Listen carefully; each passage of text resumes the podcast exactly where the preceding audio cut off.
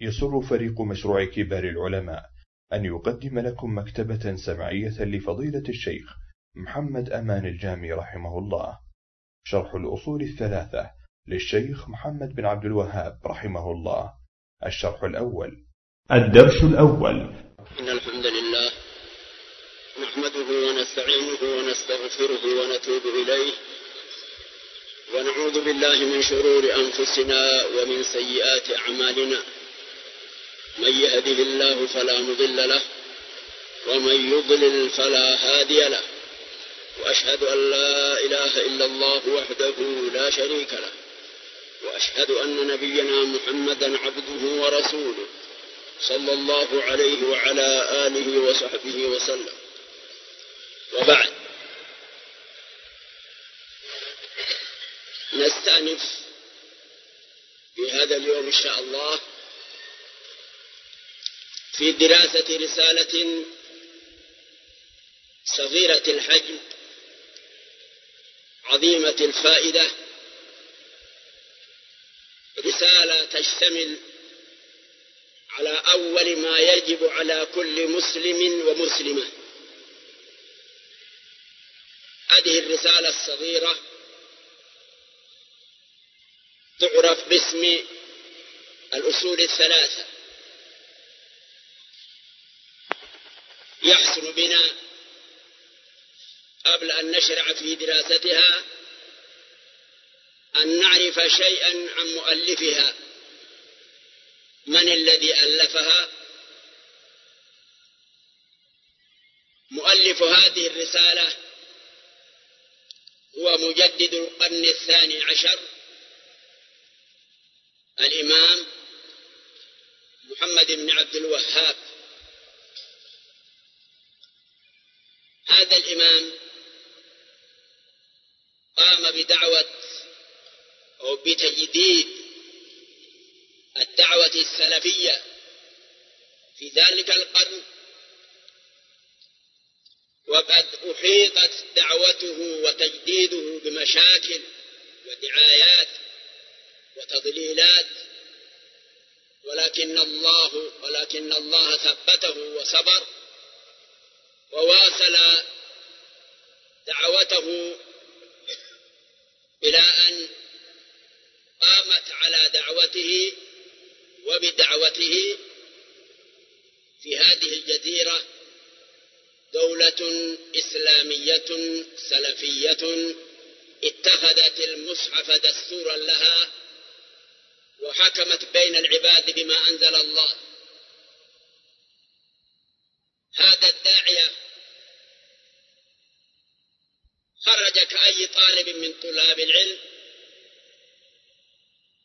من قلب نجد في رحلة علمية، بعد أن كان قد اطلع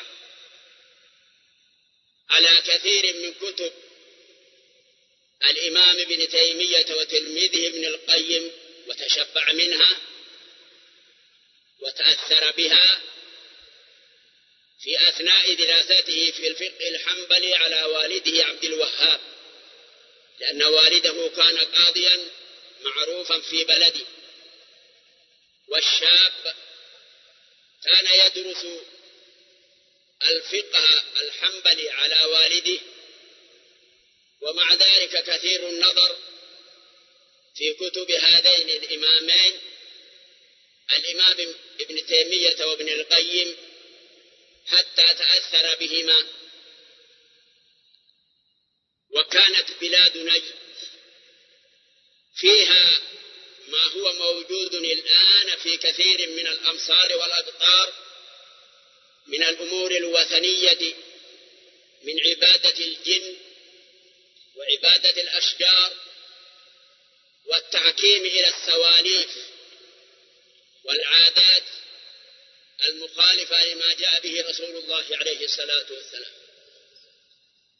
والشاب عندما تأثر بهذه الكتب نظر حواليه ورأى إن الجو الذي يعيش فيه جو جاهلي محض وتضايق، ولكنه يضمر في نفسه لأنه شاب صغير لا يستطيع أن يعمل شيئا، عزم على رحلة علمية، تلك الرحلة الطويلة الموفقة، بدأ في رحلته العلمية بحج بيت الله الحرام، جاء حج البيت، ثم أتى إلى المدينة فزار هذا المسجد وسلم على النبي عليه الصلاة والسلام، فأقام بالمدينة لطلب العلم وركز في طلبه للعلم في المدينة على علم الحديث، حيث درس هنا صحيح البخاري والسنن الأربع ومسند الإمام الشافعي وغيرها من كتب الحديث. وكان يوجد في هذا المسجد الكريم في ذلك الوقت كبار من أئمة الحديث كالشيخ حي... شيخ محمد حياة السندي والشيخ عبد الله بن إبراهيم المجمعي وغيرهما ممن حضر عليهم، وكان يتضايق مما يعمله العوام عند القبر الكريم من الاستغاثة بالنبي عليه الصلاة والسلام والتعلق بالقبر، وكان كثير المناقشة مع مشايخه في هذه المسائل الجاهلية المنتشرة هنا وهناك. وفي ذلك الوقت عمت الجاهلية بلاد نجد والحجاز بل الجزيرة وخارج الجزيرة من باب أولى، والطالب كان عظيم الهمة عالي الهمة، وأدرك مشايخه منه هذه الهمة فأحبوه وقدروه واحترموه كثيرا مع صغر سنه لما رأوا فيه من النباهة والاهتمام بالدعوة والإصلاح. مكث ما قدر الله له أن يمكث في هذه المدينة، وعندما عزم على مغادرة المدينة أخذ الإجازة في علم الحديث بالكتب التي حضرها من أولئك المشايخ الذين حضر عليه. غادر المدينة وعرج على نجد ثم سافر إلى البصرة، فمكث في البصرة فترة طويلة، ركز هناك في دراسته على فروع اللغة العربية مع الاشتغال بالدعوة مع زملائه ومشايخه، وكان يكتب رسائل صغار فيوزع على زملائه وعلى الناس الذين يتصل بهم، إلى أن عرف بأنه داعية فأوذي فأوذي معه بعض مشايخه، فأخرج من البصرة إلى الزبير ولم يمكث هناك، بل رجع إلى الشام وطلب العلم مرة أخرى بالشام، ثم رجع إلى بلدة الحساء فطلب العلم هناك على بعض المشايخ في فقه الشافعي. وبعد أن طوف هذه البلاد وتحصل على مبلغ من العلم لا بأس به، وعرف أحوال المجتمع الإسلامي بواسطة هذه الجولة في بلده وفي البلدان المجاورة، رجع الشيخ عازما على الدعوة، وبدأ دعوته في بلدة حريملة، ولكنه أوذي كثير حتى خاف من بعض السفهاء أنه يفتكون به، فخرج خائفا يترقب. هذه سنة الله في الدعاة المصلحين، لا بد أن يهددوا إما بالقتل أو بالنفي أو بالحبس. هدد بالقتل فخرج إلى عيينة، فأمير العيينة استقبله ورحب بدعوته ودعاه هو أولا إلى دعوته وشرح له دعوته، وأن هذه دعوة تعني تطبيق أحكام الشريعة بدل السواليف الموروثة وتصحيح العقيدة، دعوة تحتاج إلى الصبر والتحمل، واستعد الأمير وآثره، فبدأ في الدعوة العملية وقطع كثيرا من الأشجار، أشجار النخل وغيرها من الأشياء التي كانت تعبد هناك. ولما عرف الشيخ بكثرة الوعظ والإرشاد والترغيب والترهيب، تأثرت بدعوة امرأة كانت ارتكبت فاحشة الزنا، فجاءت إليه فاعترفت بفعل الفاحشة أمامه وكررت الاعتراف، وبعد أن عرف صحة عقله وأنها تريد التطهير أمر الشيخ برجمه فرجمت. من هنا طار سيرته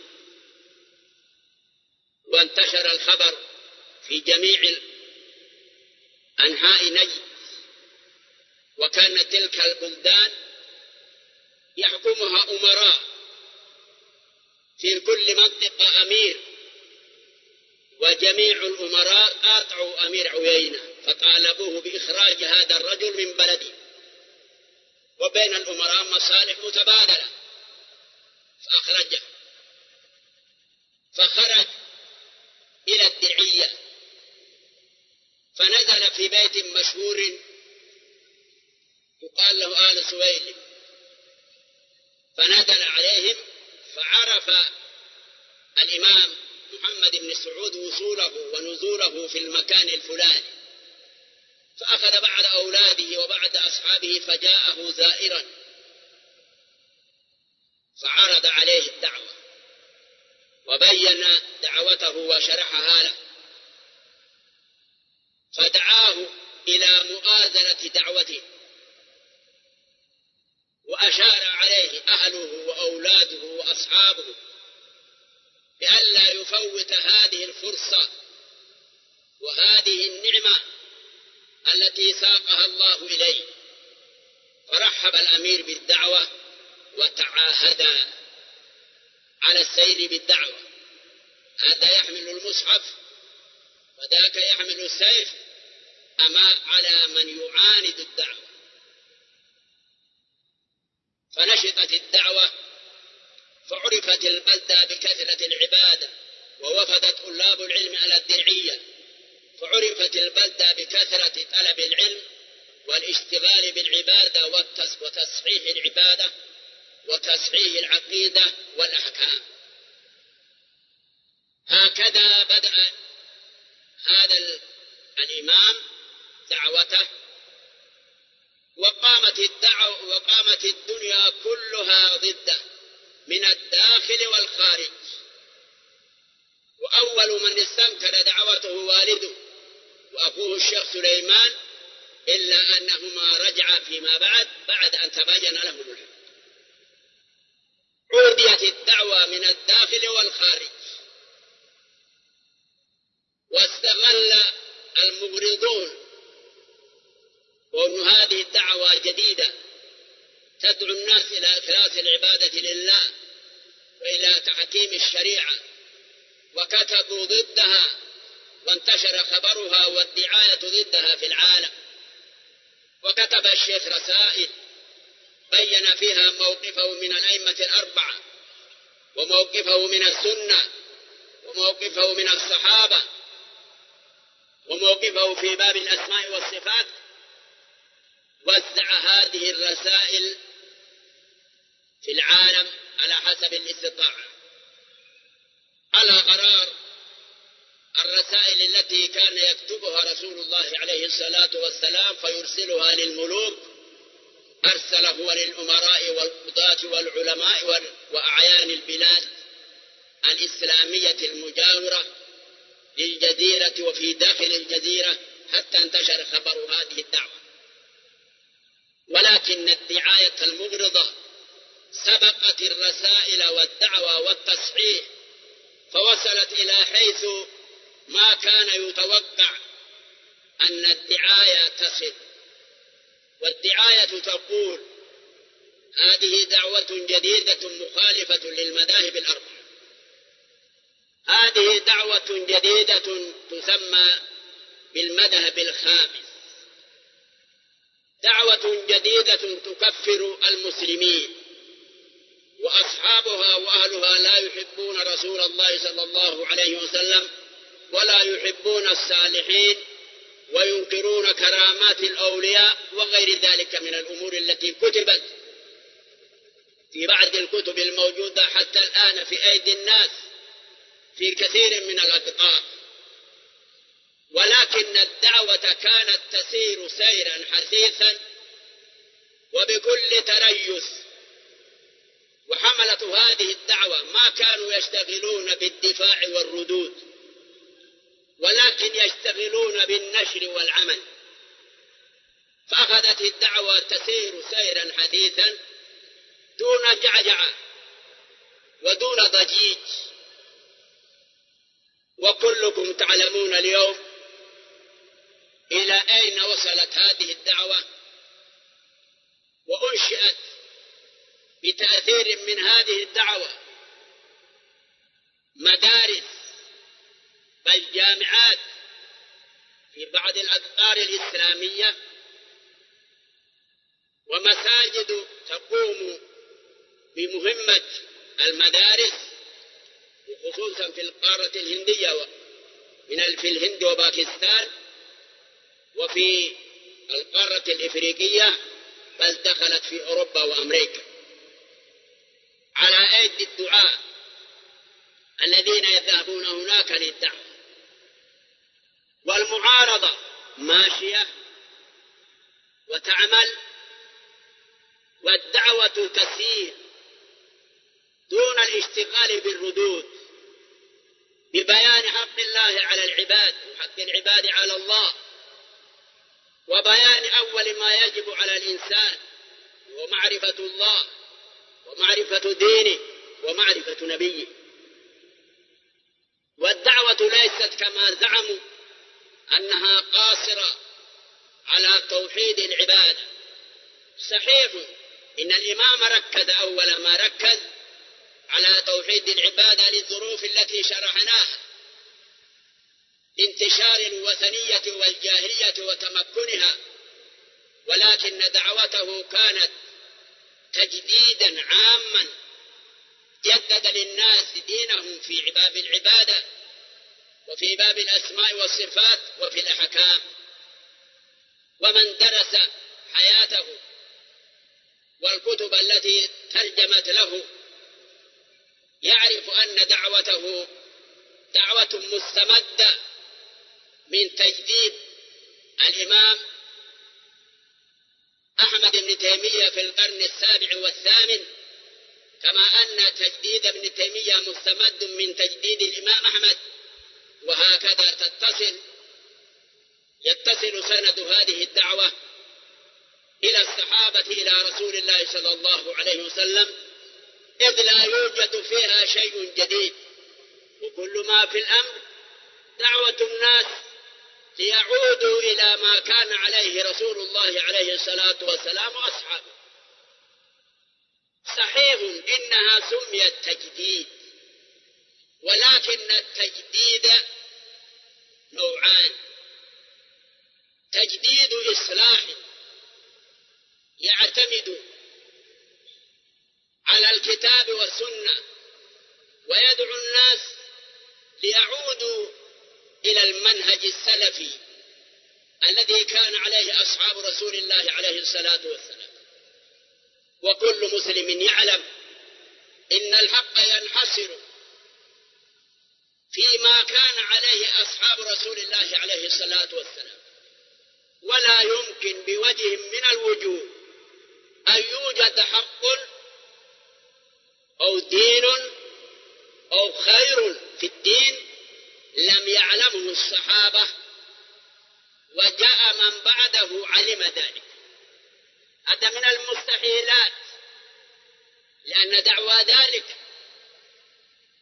تستلزم إما أن الرسول صلى الله عليه وسلم لم يبلغ كل ما أرسل به بل كتم بعضا، واعتقاد الكتمان في حق رسول الله عليه الصلاة والسلام ردا، أو يقال إن الرسول عليه الصلاة والسلام بين ولكن الصحابة إما إنهم لم يفهموا أو لم يبلغوا.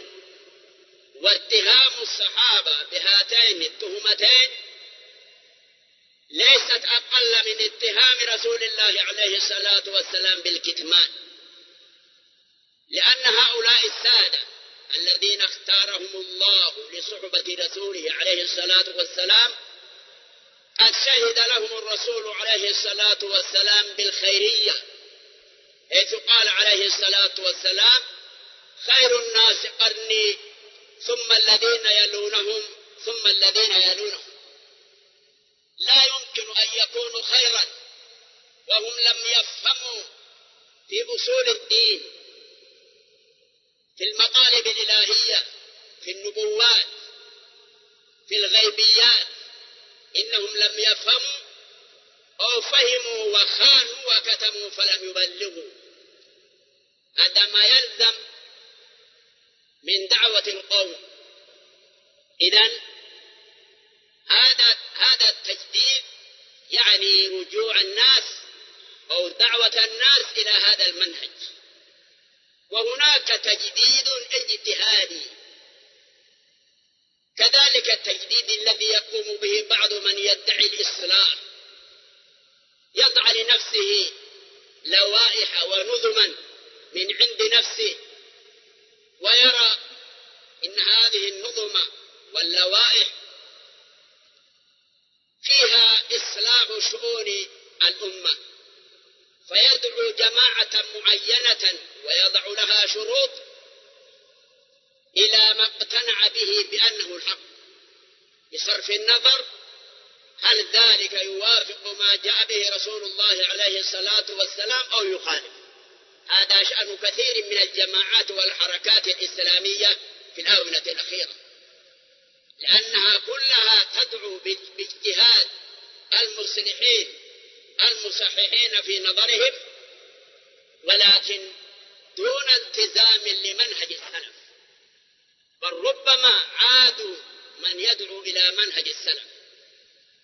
مثل هذا التجديد الذي انتشر الآن بين الشباب باسم الحركات الفلانية والجماعات الفلانية، هذا التجديد مشتمل على الحق والباطل.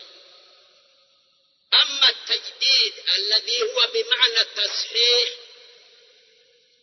ليس لدى ذلك المجدد أمر جديد أتى به، وإنما يقول للناس تعالوا إلى ما قال الله وقال رسول الله صلى الله عليه وسلم. هذا هو التجديد الذي قام به الإمام محمد بن عبد الوهاب، مما لا شك فيه أن كل مسلم يعلم أنه يجب على كل مسلم ومسلمة أن يعرف ربه وأن يعرف دينه ويعرف نبيه، وهذه من الأمور التي لا بد منها من العلوم الضرورية. كيف تعرف ربك؟ وكيف تعرف دينك؟ وكيف تعرف نبيك؟ هذا أول واجب على المسلم، بخلاف ما يقوله علماء الكلام إن أول واجب على الإنسان إما النظر أو الشك. يشك أولا ينتقل من الشك إلى النظر، أو يبدأ بالنظر فيقارع الدليل بالدليل بالأدلة العقلية حتى يعرف ربه. هذا كله تخبط. فالأول واجب على الإنسان أن يعرف ربه دون شك أو توقف. ومعرفة الله تعالى تكون بالآيات الكونية التي أشار إليها الشيخ كما سيأتي، وبالآيات القرآنية المتلوة، وبالآيات التي هي معجزات الأنبياء. إذن الآيات ثلاث: آيات متلوة كتاب رب العالمين، آيات هي علامات دالة على الخالق كالسماوات والأرض وما فيهما وما بينهما، ونحن من آيات الله تعالى، أي علامات دالة على الموجد، لأن هذا الكون لا يمكن أن يوجد بدون موجد، ولا يمكن أن يوجد نفسه، إذن أوجده آخر غير هذا المخلوق، وذلك الموجد يجب أن يخالف المخلوق، أي الخالق يجب أن يخالف المخلوق في صفاته، في جميع صفاته، في ذاته وصفاته وأسمائه. هذه كيفية الاستدلال بالآيات الكونية على وجود الرب سبحانه وتعالى، ثم على قدرته. هذا الإبداع من غير مثال سابق دال على القدرة الباهرة، وهذا التخصيص جعل هذا جاهلا وذاك عالما، وهذا غنيا وذاك فقيرا، وهذا سعيدا وذاك شقيا، هذا يسمى تخصيص. هذا التخصيص دليل الإرادة ودليل العلم. بهذه الطريقة وبهذا الأسلوب دعا الإمام الناس إلى أن يعودوا إلى ما كان عليه السلف هذه الأمة، وأن يعرفوا حق الله وحق رسول الله صلى الله عليه وسلم. فحق الله تعالى العبادة المحضة، ألا يصرف شيء من أنواع العبادات لغير الله حتى لرسول الله عليه الصلاة والسلام. العبادات لا تكون إلا لله، فرسول الله عليه الصلاة والسلام لا يستحق العبادة، فواجب فحق رسول الله عليه الصلاة والسلام علينا الطاعة والاتباع، أن نطيعه طاعة مطلقة، وأن نتبعه فيما يأمر وينهى. بهذا أرسل الرسول عليه الصلاة والسلام ليدعو الناس إلى إفراد الله تعالى بالعبادة، وليطيعوه ويتبعوه. طاعة الرسول من طاعة الله، فتعظيم الرسول من تعظيم الله، ومحبة الرسول من محبة الله. هذه كلها من حقوق رسول الله عليه الصلاة والسلام، ولكن العبادة حق محض خالص لله، لا يجوز صرف شيء منها حتى لرسول الله عليه الصلاة والسلام. هذا ما دعا إليه الإمام. هكذا نبدأ غدا إن شاء الله في الرسالة المذكورة، وسوف نحدد لها أياما في الأسبوع، فنواصل في قراءة نص الرسالة، وهي رسالة كما قلنا صغيرة الحجم كثيرة الفائدة. فنسأل الله تعالى أن يرزقنا علما نافعا وعملا صالحا متقبلا، وصلى الله وسلم وبارك على خير خلقه محمد وآله وصحبه.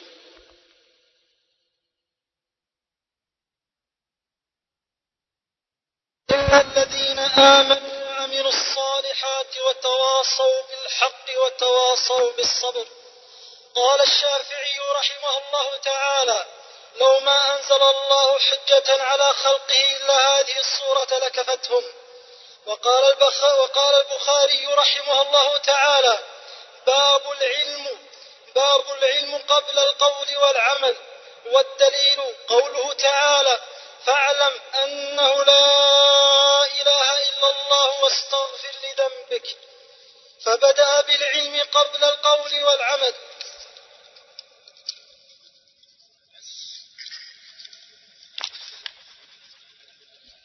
الحمد لله رب العالمين، وصلاة الله وسلامه عنه ورحمته وبركاته على رسوله الأمين نبينا محمد وعلى آله وصحبه أجمعين. قال المؤلف رحمه الله تعالى: الإمام محمد بن عبد الوهاب في رسالته المعروفة بالأصول الثلاثة. بسم الله الرحمن الرحيم. بدأ رسالته بالبسملة عملا بالأحاديث الواردة بالافتتاح بالبسملة والحمدلة مع ما فيها من المقال، وتأسيا بكتاب الله تعالى وهو الذي درج عليه أهل العلم قديما وحديثا. قال رحمه الله تعالى: اعلم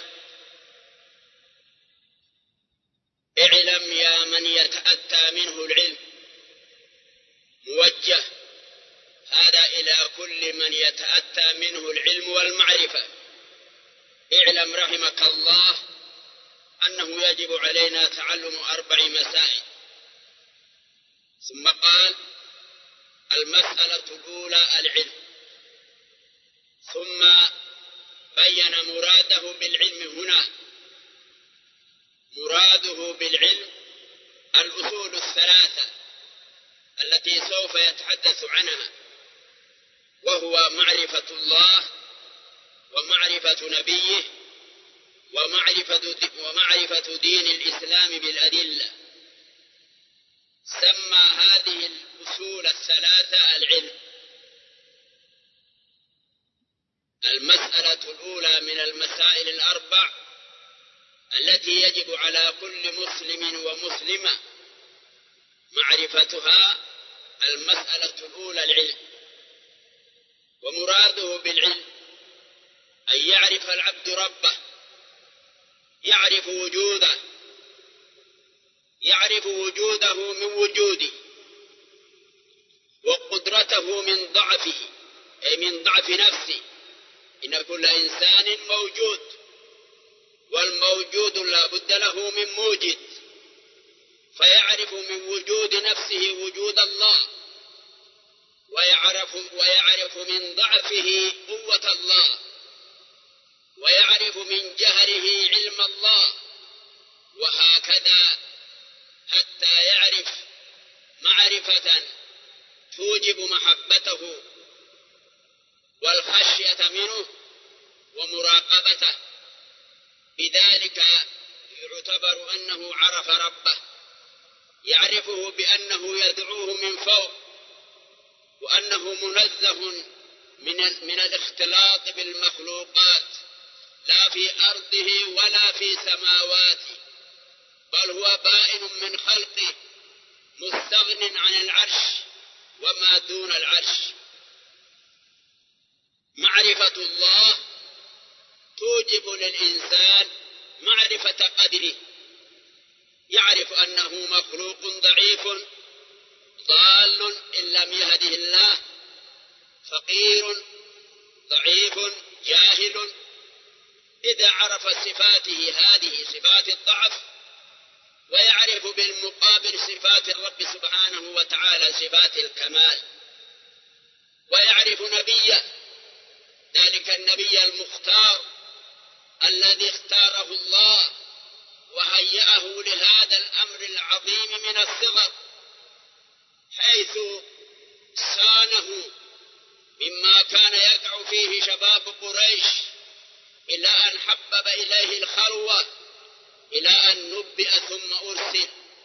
يعرف نبيه صلى الله عليه وسلم بمعرفة نسبه ومعرفة سيرته ومعرفة خلقه وخلقه. هذا ما يجب على كل مسلم أن يعرف، وكيف بعث، وفي أي مكان بعث، وأين هاجر، وأين أقام الدولة الإسلامية، أول دولة إسلامية أقيمت. وهكذا يدرس المسلم سيرة نبيه عليه الصلاة والسلام حتى يعرفه معرفة توجب له محبته، إذ محبته عليه الصلاة والسلام من الإيمان. ويعرف دين الإسلام، لا يتخبط، لا يجعل الأديان كلها سواسية، بل الدين الإسلامي بعد أن جاء قضى ونسخ جميع الأديان، لا دين بعد الإسلام، ويعرف دين الإسلام، يعرف أركان الإسلام ويعرف أركان الإيمان، وهكذا يكون على بصيرة في دينه. هذا المقدار واجب على كل مسلم ومسلمة، وهو الذي سماه الشيخ العلم.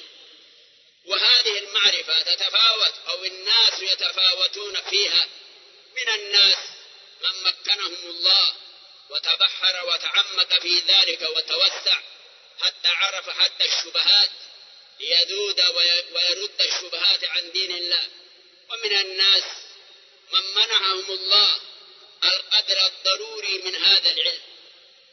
وعلى كل هذا العلم من المسائل التي يجب على كل مسلم ومسلمة معرفة ذلك. ومعرفة دين الإسلام ما تكون إلا بالأدلة لا بالعقل، العقل ليس له مجال ليستقل، العقل آلة تستخدم في معرفة الله تعالى أو في معرفة ما جاء به رسول الله عليه الصلاة والسلام. بالعقل تعرف عن الله وعن رسول الله، لو كان العقل كافيا في معرفة الله ومعرفة رسوله ومعرفة دينه ما بعث الله رسولا ولا أنزل كتابا، يكون بعث الرسل وإنزال الكتب يكون عبثا لو كان العقل كافيا. العقل ليس بكافٍ، بل بالعقل تفهم، ولكن تفهم عن الله وعن رسول الله صلى الله عليه وسلم.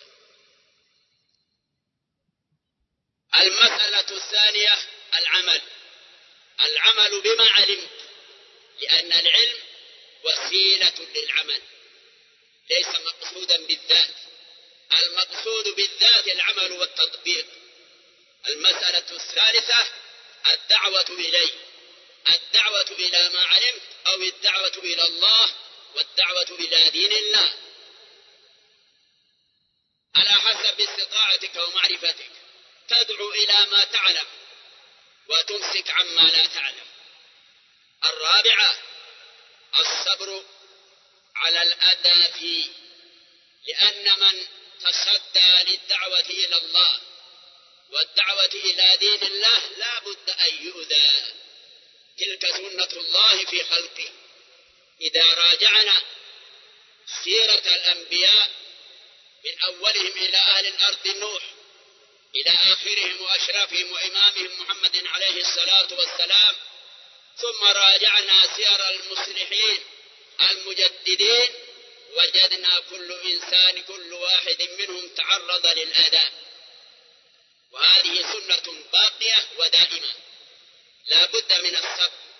الصبر حبس النفس وعدم الشكوى، لا تشكو المخلوق إلى الخالق، ولكن تشكو إلى الله، الشكوى إلى الله، وتفر إلى الله وتشكو إلى الله وتصبر وتحتسب، ولا تكثر الشكوى, الشكوى والتضجر، بل تحبس نفسك على الأذى والرضا بقضاء الله وقدره. ثم قال الإمام رحمه الله تعالى: والدليل قوله تعالى. هذه طريقة أهل العلم، إذا قرر العالم مسألة أو قال قولا أو أصدر حكما لا بد أن يقيم الدليل على ذلك. قرر الإمام أنه لا بد من معرفة أربع مسائل، ما الدليل على وجوب تعلم ومعرفة هذه المسائل الأربع؟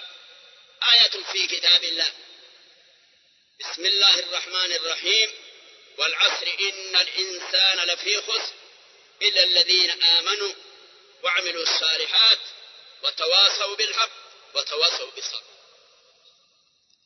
أقسم الله سبحانه وتعالى بالعصر، قيل العصر الدهر، فالله سبحانه وتعالى يقسم بما شاء وبمن شاء، يقسم بنفسه أحيانا فلا وربك لا يؤمنون، ويقسم بكثير من مخلوقاته كالشمس والقمر والعصر. وقيل العصر صلاة العصر لأنها الصلاة الوسطى لما فيها من الميزة. وقيل العصر عصر النبي صلى الله عليه وسلم لأنه أفضل العصور، لله سبحانه وتعالى أن يقسم بما شاء وبمن شاء، لا يسأل عما يفعل، له حكمة في ذلك، ولكن العبادة ليس لهم أن يقسموا إلا بالله. من كان حالفا فليحلف بالله أو ليصمت، لا يجوز القسم حتى بأشرف المخلوقات محمد صلى الله عليه وسلم، حتى بالكعبة المشرفة لا يجوز، لا يجوز القسم إلا بالله وبأسمائه وصفاته. والقرآن من كلام الله يجوز القسم به، ولكن كما يكثر بعض الناس لا ينبغي القسم بالمصحف، لأن المصحف يشتمل على على كلام الله وعلى بعض المخلوقات كالورق والمداد والغلاف، هذه ليست هذه مخلوقات، ولكن كلام الله وذلك الذي كتب على ذلك القرطاس بذلك الميدان، ما بين دفتي المصحف كلام الله. فرق بين أن تقسم بكلام الله أو تقسم بالقرآن أو تقسم بالمصحف، يجب أن تفرق بينهم. المهم أقسم الله سبحانه وتعالى بالعصر، فأخبر بعد أن أكد هذا الخبر بالقسم إن جنس الإنسان بالجملة في خسار وهلاك إلا من اتصفوا بهذه الصفات. الإيمان يشمل الإيمان بالله والإيمان بملائكته وكتبه ورسله واليوم الآخر والقضاء والقدر، إلا الذين آمنوا بجميع ما يجب الإيمان به. هذا من إيجاز القرآن، فعل واحد آمنوا شمل جميع أركان الإيمان. إلى الذين آمنوا وعملوا الصالحات، وهو العمل بالعلم، العمل والصالحات العمل الصالح الإسلام.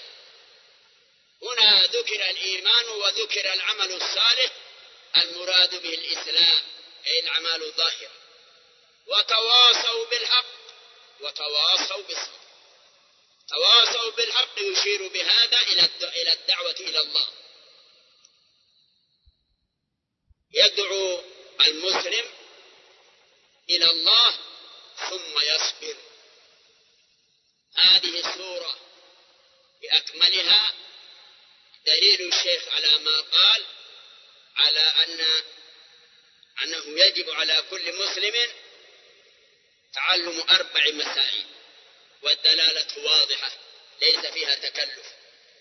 ثم قال مؤيدا بفهمه ومؤيدا لفهمه بمفاهيم أهل العلم، وهذه كذلك طريقة مهمة عند الاستدلال، لئلا تتهم بأنك تستدل برأيك وبفهمك الخاص. فإذا بنا الإمام الشافعي يؤيد هذا المفهوم الذي قاله الشيخ. قال الإمام الشافعي رحمه الله: لو ما أنزل الله حجة على خلقه إلا هذه السورة لكفتهم، لأن السورة بيّنت وجوب الإيمان، وجوب العمل، وجوب الدعوة، وجوب الصبر على ذلك. هذه الآية كافية بالنسبة لمن يفتح الله عليه ويتفقه في فهم هذه الآية، هذه السورة. ثم قال قال البخاري رحمه الله تعالى: باب، لك أن تنون هكذا، باب العلم قبل القول والعمل، أو باب العلم قبل القول والعمل، بالإضافة يكون باب خبر لمبتدئ محذوف. هذا باب العلم قبل القول والعمل، أو باب هذا باب ثم تستأنف الكلام العلم قبل القول والعمل. هذه جملة مستقلة، العلم مبتدأ وما بعده خبر، جائز. والدليل قوله تعالى على أن العلم قبل القول والعمل، أي يعلم الإنسان قبل أن يقول قولا ويأمر وينهى وينصح، وقبل أن يعمل بنفسه، قبل أن تشرع في أي عمل من الأعمال، وقبل أن تقول قولا ناصحا مرشدا داعيا، قبل ذلك يجب أن تعلم. حتى من الناحية العقلية الإنسان الذي يتخبط فيما لا يعلم لا يصلح أن يكون داعيا، بل يضر نفسه، ربما يقول على الله بغير علم. ثم قال الإمام البخاري مستدلا على هذه الترجمة: فاعلم أنه لا إله إلا الله.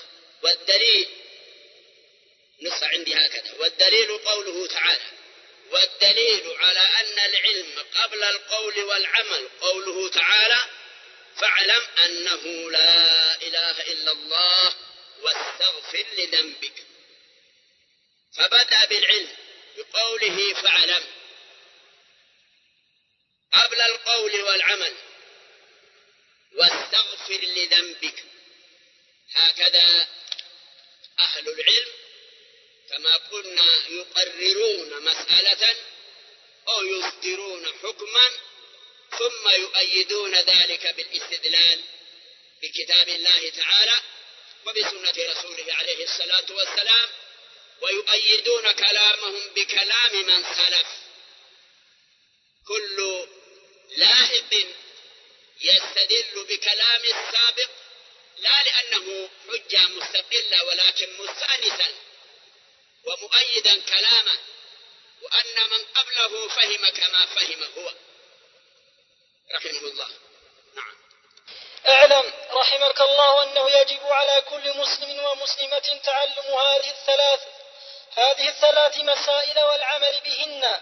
الأولى: أن الله خلقنا ورزقنا ولم يتركنا هملا، بل أرسل إلينا رسولا، فمن أطاعه دخل الجنة ومن عصاه دخل النار. والدليل قوله تعالى: إنا أرسلنا إليكم رسولا شاهدا عليكم كما أرسلنا إلى فرعون رسولا فعصى فرعون الرسول فأخذناه أخذا وبيلا. الثانية: أن الله لا يرضى أن يشرك معه في عبادته أحد، لا ملك مقرب ولا نبي مرسل. والدليل ولا نبي مرسل والدليل قوله تعالى: وأن المساجد لله فلا تدعوا مع الله أحدا. الثالثة: أن من أطاع الرسول أن من أطاع الرسول ووحد الله لا يجوز له موالاة من حاد الله ورسوله ولو كان أقرب قريب. والدليل قوله تعالى: لتجد قوما يؤمنون والدليل قوله تعالى: لا تجد لا تجد قوما يؤمنون بالله واليوم الآخر يوادون من حاد الله يوادون من حاد الله ورسوله ولو كانوا آباءهم أو أبناءهم أو إخوانهم أو عشيرتهم، أولئك كتب في قلوبهم الإيمان وأيدهم بروح منه ويدخلهم جنات تجري من تحتها الأنهار خالدين فيها، رضي الله عنهم رضي الله عنهم ورضوا عنه، أولئك حزب الله، ألا إن حزب الله هم المفلحون. اعلم أرشدك الله لطاعة. ثم قال الشيخ رحمه الله تعالى: اعلم اعلم رحمك الله يا طالب العلم أنه يجب على كل مسلم ومسلمة تعلم هذه الثلاث الثلاث المسائل والعمل بهن. يجب تعلمها والعمل بهن. المسألة الأولى: يجب أن يعلم كل مسلم أن الله سبحانه وتعالى خلقنا ورزقنا ولم يتركنا هملا، أي بدون أمر أو نهي، بل خلقنا ورزقنا ولم يتركنا مثل البهائم الأخرى التي تأكل وتشرب، ولكن ميزنا بأن أرسل إلينا رسولا منا. هذا الرسول أوجب طاعته، فمن أطاعه دخل الجنة ومن عصاه دخل النار. بهذا امتاز الجنس البشري والجن من سائر الحيوانات، وإلا كل حيوانات، كما يقول بعض الناس الإنسان حيوان ممتاز. الله ميزه من سائر الحيوانات، ركب فيه العقل واختار رسولا منه بشرا مثله، لم يكن ملكا يستوحشون منه أو جنيا، ولكن رسولا بشرا معروف النسب ومعروف المنبت ومعروف المدخل والمخرج. أرسل إليهم هذا الرسول بعد أن اختاره واصطفاه ورباه تربية خاصة وهيأه لهذا الأمر العظيم، فأوجب طاعته. أطيعوا الله وأطيعوا الرسول وأولي الأمر منكم. أعاد الفعل في طاعة الرسول، أطيعوا الله وأطيعوا الرسول، وإن كان في بعض الآيات الآيات لا يكرر هذا الفعل، لكن هذا هو الغالب. أطيعوا الله وأطيعوا الرسول، تكرار الفعل يدل على أن لرسول الله صلى الله عليه وسلم طاعة مطلقة. إذا أمر بأمر أو نهى عن شيء لا نبحث هل المأمور به موجود في الكتاب أم لا، وهل المنهي عنه الذي نهى عنه رسول الله عليه الصلاة والسلام موجود في القرآن أم لا، لا نبحث، بل له طاعة مطلقة. فالله سبحانه وتعالى في المحرمات من النساء حرم وأن تجمعوا بين الأختين، حرم الجمع بين الأختين، فجاء النبي صلى الله عليه وسلم وحرم أن يجمع الرجل بين المرأة وخالتها وبين المرأة وعمتها. المتطرفون المتحذلقون يقولون هذا حكم زائد على الكتاب فلا يقبل، هذه حذلقات زائدة، بل من يؤمن برسول الله عليه الصلاة والسلام يجب أن يؤمن بهذا التحريم، لأن الله أوجب طاعته. أطيعوا الله وأطيعوا الرسول. حرم رسول الله عليه الصلاة والسلام يوم خيبر الحمر الأهلية، ونهى عن كل ذي مخلب من الطيور وعن كل ذي ناب من السباع، زيادة على المحرمات التي جاءت في القرآن.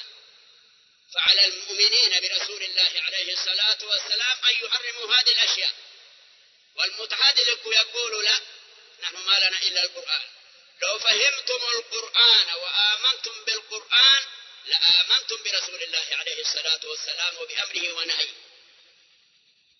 فهذه جماعة أنشئت في القارة الهندية يسمون القرآنيون، ثم انتشروا، أفكارهم منتشرة الآن في مصر وفي كثير من الأمصار الكبيرة، ولكنها تعمل في خفاء لأنها تعلم إنها على الباطل. وهكذا كل صاحب فكرة يعلم من قرارة نفسه أنه على الباطل يعمل في ظلام الليل ومن وراء الأبواب المغلقة، لا يجهر في كل مكان. انتبهوا أيها الشباب لمثل هذه الأفكار، قد تأتيكم في ضمن ما تقرؤون، لأنكم تقرؤون كثيرا وتسمعون كثيرا، الله المستعان. الدليل على أن الله سبحانه وتعالى لم يتركنا هملا كما ترك كثيرا من الحيوانات الأخرى، بل أرسل إلينا رسولا ونورنا هذا الرسول الكريم عليه الصلاة والسلام بالعلم والمعرفة والإيمان. الدليل على ذلك قوله تعالى إنا أرسلنا إليكم رسولا شاهدا عليكم، وهو محمد صلى الله عليه وسلم، كما أرسلنا إلى فرعون رسولا فعصى فرعون الرسول، والرسول الأول نفسه. كما أرسلنا إلى فرعون رسولا موسى فعسى فرعون الرسول. النكرة إذا أعيدت معرفة هي عين الأولى. فأخذناه أخذا وبينا، أخذا شديدا بالغرب. الثانية أن الله لا يرضى أن يشرك معه في عبادته أحد، لا ملك مقرب ولا نبي مرسل. لا فرق بين أن يشرك بالله، بين من يشرك بالله نبيا أو ملكا، وبين من يشرك به جنيا أو بقرة أو شجرة أو شمسا أو قمرا. لا فرق بين أن يكون معبوده من المقربين أو يكون معبوده من الجمادات أو من الشياطين، لأن العبادة حق محض خالص لله لا يستحقه نبي مرسل أو ملك مقرب أو عبد صالح، بل إنما أرسل الرسل ليبينوا هذه المهمة على أن العبادة لا تكون إلا لله، وأن غير الله كائنا من كان لا يستحق العبادة.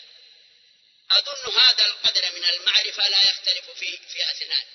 كل الناس يتفقون على أنه لا يستحق العبادة غير الله، لذلك لا نتعب أنفسنا بتكرار هذه الجملة.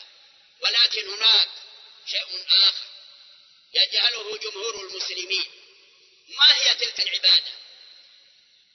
اتفقنا على أنه لا يستحق العبادة غير الله، ولا تصرف العبادة إلا لله، لكن ما هي تلك العبادة التي هي حق لله خالص؟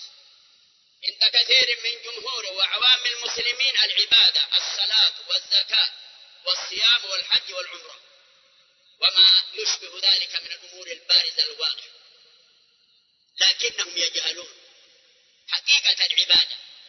حقيقة العبادة غاية الذل مع غاية الحب، غاية التذلل ومع غاية الحب.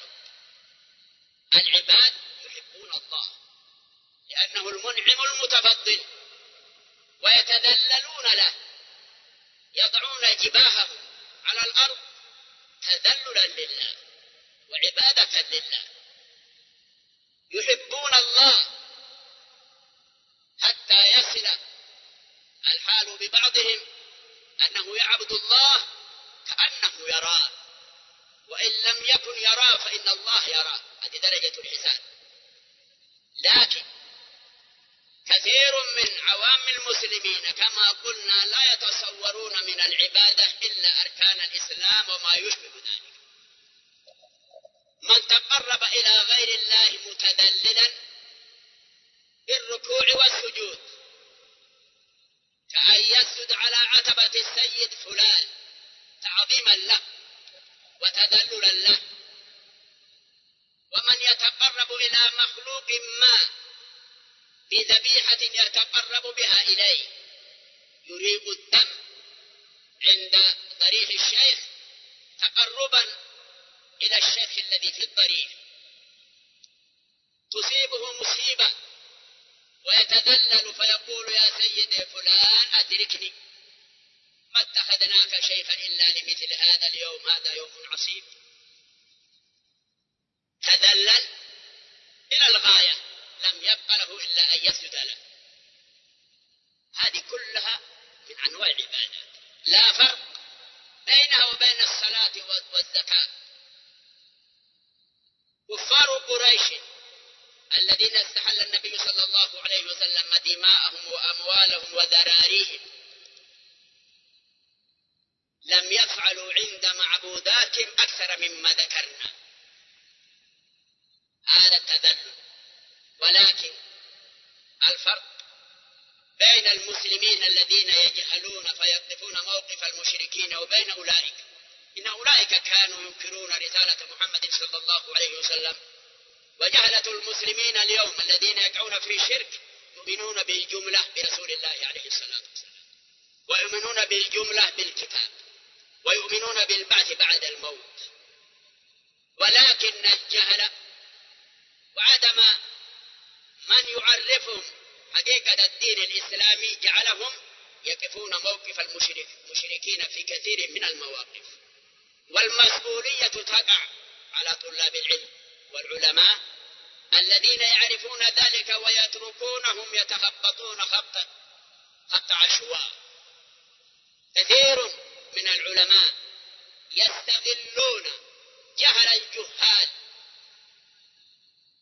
لا يحرصون على تعليمهم وتفقيههم، بل يفرحون بجهلهم لأنهم يقدمون لهم الهدايا ويقبلون الأيدي والأرجل ويخضعون لهم ويستغلون ويستدرون ما في أيديهم بهذا الجهل بدلا من أن يفقهوهم. ولعل كثيرا من الشباب الذين نشأوا في الإسلام ولم يعرفوا الجاهلية بعد يعدون هذا الكلام كلام إنشائي، لا، هذا كلام واقعي، ولكن لا تعلمون أين وقع وأين يقع، لا يزال يقع الآن في كثير من الأقطار والأمصار. يضللون الناس أو يتركونهم في الضلال، لأن إذا تعلم الجميع وتثقف الجميع سقط الشيء من أين يقع. هذا واقع كثير من المسلمين للأسف الشديد. لذلك على الشباب أن يعرفوا ما يجري حولهم من الجاهليات التي حاربها هذا الإمام أول ما بدأ في تجديد هذه الدعوة ودعوة الناس إليها، وهي لا تزال قائمة في كثير من الأقطار والأمصار للأسف الشديد. إن الله سبحانه وتعالى لا يرضى أن يشرك معه في عبادته أحد من ملك من أحد لا ملك مقرب ولا نبي مرسل. والدليل قوله تعالى وأن المساجد لله فلا تدعوا مع الله أحدا. لفظة أحد نكرة وقعت في سياق النهي. النكرة إذا وقعت في سياق النفي أو في سياق النهي وهي في الأصل لها العموم يشتد عمومها تفيد العموم. فلا تدعو مع الله شيئا تساوي هكذا، لا تدعو مع الله أي شيء، أي أحد صالحا أو طالحا. الثالثة أن من أطاع الرسول صلى الله عليه وسلم وعرفه حق معرفته وأطاعه ووحد الله في عبادته عبادة وتوحيدا يوجب محبته سبحانه وتعالى وتعظيمه. لا يجوز له موالاة من حاد الله ورسوله، من شاق الله ورسوله، خالف الله ورسوله، كان في حد الله ورسوله في حد، كان في شق الله ورسوله في شق. لا يكون الإنسان كذلك إلا إذا كان كافرا أو منافقا، ولو كان ذلك ال... الإنسان أقرب قريب الله. والدليل قوله تعالى لا تجد قوما يؤمنون بالله واليوم الآخر الإيمان الصادق الكامل يؤدون من حاد الله. نفي الإيمان هنا قد يكون نفيا للأساس وقد يكون نفيا للكمال، لأن المحادات تختلف. لا تجد قوما يؤمنون بالله واليوم الآخر الإيمان الصحيح يؤدون من حاد الله ورسوله. المحادات كذلك تختلف. مخالفة أمر الله ومخالفة أمر رسول الله عليه الصلاة والسلام، هذه المخالفة قد تقف أحيانا عند المعصية وقد تصل إلى الكفر. لذلك من حد الله ورسوله إما يكون كافرا أو يكون منافقا، ومحادات الكفار والمنافقين تتنافى مع الإيمان. وإذا كان الذي حاد الله ورسوله حادته لم تصل إلى درجة الكفر والنفاق بالمعاصي فقط، كراهته وبغضه تكون دون كراهة الكافر وبغض الكافر. ولو كانوا آباءه أو أبناءهم أو إخوانهم أو عشيرتهم، أولئك الذين اتصفوا بهذه الصفات بمحبة الله تعالى ومحبة رسوله ومحبة أوليائه وكراهة أعداء الله وأعداء دين الله، من اتصفوا بهذه الصفات أولئك كتب في قلوبهم الإيمان وأيدهم بروح منه ويدخلهم جنات، هذا جزاء، جنات تجري من تحتها الأنهار خالدين فيها رضي الله عنهم ورضوا عنه، أولئك حزب الله، ألا إن حزب الله هم المفلحون. يقال إن الآية نزلت في أبي عبيدة بن الجراح عندما قتل أباه يوم بدر، أباه لأنه كان ممن حاد الله ورسوله، محبة الله الصادقة ومحبة رسوله عليه الصلاة والسلام ومحبة دين الإسلام ومحبة أوليائه، هذه المعاني، وكراهة أعداء الله، هذه المعاني حملته على قتل والده. هؤلاء الشخص الذي نزلت فيه الآية ومن اتصف بصفاته من المؤمنين من الصحابة ومن بعدهم إلى يومنا هذا إلى أن يرث الله الأرض ومن فيها، هؤلاء يسمون حزب الله. إذن الناس القرآن قسم الناس إلى حزبين، حزب الله وحزب الشيطان. إذا رجعنا في نفس السورة سورة المجادلة إلى آية تسعة عشر نجد هناك حزب الشيطان، استحوذ عليهم الشيطان فألزمهم ذكر الله، أولئك حزب الشيطان. قسم القرآن أو قسم الله في كتابه وفي هذه السورة بالتحديد الناس إلى قسمين، إلى حزب الله وإلى حزب الشيطان. لا يقولن قائل بعد هذا أنتم الذين تفرقون بين الناس، لا، القرآن هو الذي فرق بين الناس، الله بإرسال محمد عليه الصلاة والسلام وإنزال الكتاب عليه فرق بين الناس، بين الأشقياء والسعداء، بين أولياء الرحمن وأولياء الشيطان، بين حزب الله وحزب الشيطان. المؤمنون جميعا صغيرهم وكبيرهم كلهم إذا اتصفوا بهذه الصفات من حزب الله، وبالجملة المؤمنون من حزب الله ومن أولياء الله، ولكن أفراد حزب الله يتفاوتون وأولياء الله يتفاوتون، ليسوا بدرجة واحدة، أفضلهم الأنبياء وأفضلهم أولو العزم ثم رسول الله عليه الصلاة والسلام، فرسول الله في الطليعة، في طليعة حزب الله، في طليعة أولياء الله، ثم أولو العزم، ثم أصحاب الرسالة، ثم جميع الأنبياء وأتباع. تجدون كيف يتفاوتون. وهؤلاء المؤمنون الذين يعيشون في هذا الوقت إذا تمسكوا بما كان عليه أسلافهم هم من أولياء الله ومن حزب الله، يحبون بأولئك. ومن خالف طريقتهم وصد عن سبيل الله ونسي ذكر الله، لا يذكر الله إلا قليلا، وشغلاته شهواته وملذاته وهواه، وانصرف عن الله وعن دين الله، لا يحب الله ورسوله ولا يحب أولياءه بل يوالي أعداءه، هؤلاء حزب الشيطان. وهم يتفاوتون أيضا، الكفار من حزب الشيطان، والمنافقون الذين في درك الأسفل من حزب الشيطان، والمضللون أو المعرضون المنتسبون إلى الإسلام الظاهر، وهؤلاء كذلك من حزب الشيطان، ولكن يتفاوتون تفاوتا كما كما تفاوت حزب الله في درجاتهم، كذلك حزب الشيطان يتفاوتون في درجاتهم.